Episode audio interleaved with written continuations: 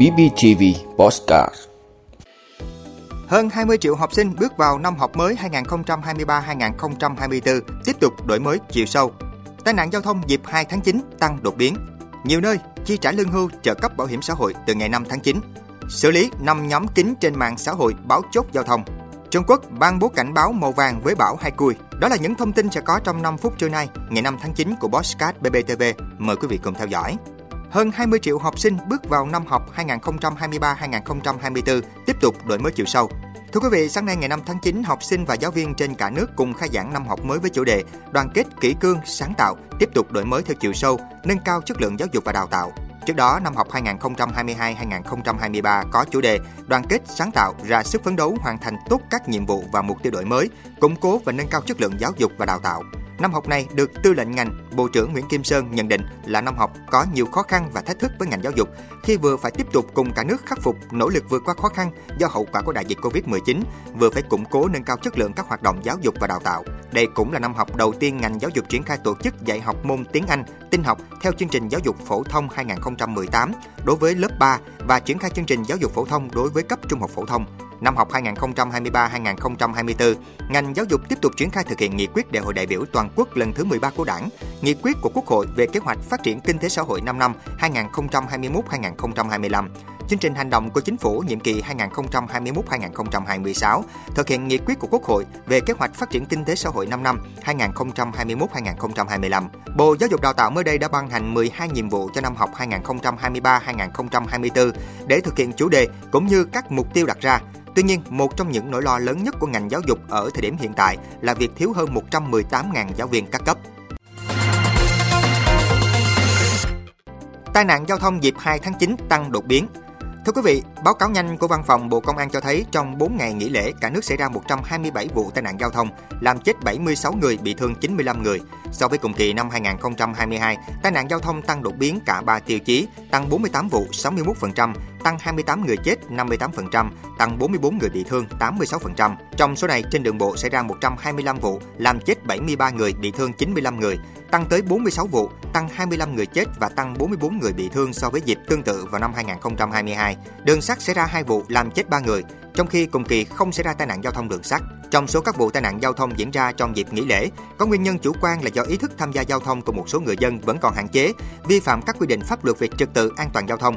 Ông Trần Hữu Minh, Chánh Văn phòng Ủy ban An toàn giao thông quốc gia cho biết, Tình trạng vi phạm nồng độ cồn còn khá phổ biến. Tổng hợp đến cuối ngày 4 tháng 9, lực lượng cảnh sát giao thông toàn quốc đã xử lý 34.806 trường hợp vi phạm, phạt tiền 72,25 tỷ đồng, tạm giữ 523 xe ô tô, 11.987 xe máy và 120 phương tiện khác, tước 7.166 giấy phép lái xe, bằng chứng chỉ chuyên môn các loại. Nhiều nơi chi trả lương hưu trợ cấp bảo hiểm xã hội từ ngày 5 tháng 9. Thưa quý vị, theo quyết định 166 ngày 31 tháng 1 năm 2019 của Bảo hiểm xã hội Việt Nam, người dân được chi trả lương hưu trợ cấp bảo hiểm xã hội từ ngày 2 đến ngày 10 của tháng tại tổ chức chi trả. Thời gian ít nhất 6 giờ một ngày, còn tại điểm giao dịch của bưu điện cấp huyện, thời gian chi trả từ ngày 11 đến ngày 25 của tháng. Tuy nhiên, dịp nghỉ lễ Quốc khánh 2 tháng 9 năm nay kéo dài từ ngày 1 đến ngày 4 tháng 9, lịch chi trả của tháng 9 thay đổi tùy thuộc địa phương. Chẳng hạn, Bảo hiểm xã hội thành phố Hồ Chí Minh đã thông báo lịch trả lương hưu trợ cấp bảo hiểm xã hội tháng 9 bằng tiền mặt từ ngày 5 đến ngày 25 tháng 9, còn chi trả qua ATM từ ngày 5 đến ngày 6 tháng 9. Trong khi đó, thông tin từ Bảo hiểm xã hội Hà Nội cho biết, thời gian chi trả lương hưu trợ cấp bảo hiểm xã hội từ ngày 5 tháng 9. Theo Bảo hiểm xã hội Việt Nam, cả nước có trên 3,3 triệu người hưởng lương hưu và trợ cấp bảo hiểm xã hội. Trong tháng 8 năm 2023, tổng số tiền chi trả khoảng 20.800 tỷ đồng, bao gồm trên 18.600 tỷ đồng chi trả lương hưu trợ cấp bảo hiểm xã hội theo mức hưởng mới của tháng 8 năm 2023 và gần 2.200 tỷ đồng chi trả phần chênh lệch tăng thêm chưa lĩnh của tháng 7 năm 2023. Ngoài ra, ngành còn chi trả trên 8.800 tỷ đồng cho người thụ hưởng qua thẻ ATM. Xử lý 5 nhóm kín trên mạng xã hội báo chốt giao thông Thưa quý vị, Công an tỉnh Lâm Đồng xử phạt 5 trường hợp là quản trị viên của các hội nhóm trên mạng xã hội với tổng số tiền 15 triệu đồng, đồng thời vô hiệu hóa hoạt động của 5 nhóm này.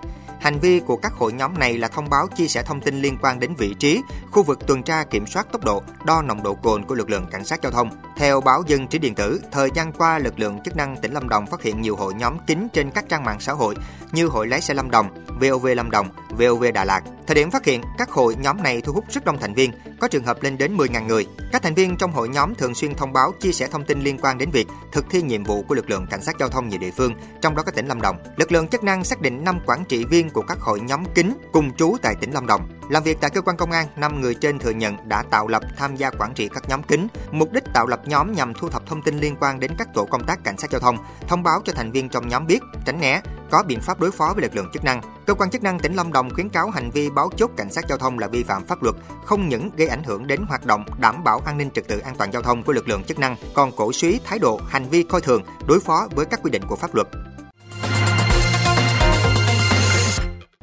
Trung Quốc ban bố cảnh báo màu vàng với bão Hai Cui. Thưa quý vị, cơ quan chức năng Trung Quốc đã ban bố cảnh báo vàng đối với cơn bão Hai Cui. Đây là mức cảnh báo nghiêm trọng thứ ba trong hệ thống cảnh báo bão 4 cấp của nước này. Dự kiến bão Hai Cui sẽ là cơn bão thứ 11 trong năm nay đổ bộ vào Trung Quốc, mang theo gió giật và mưa lớn từ các địa phương ở miền Nam và Đông.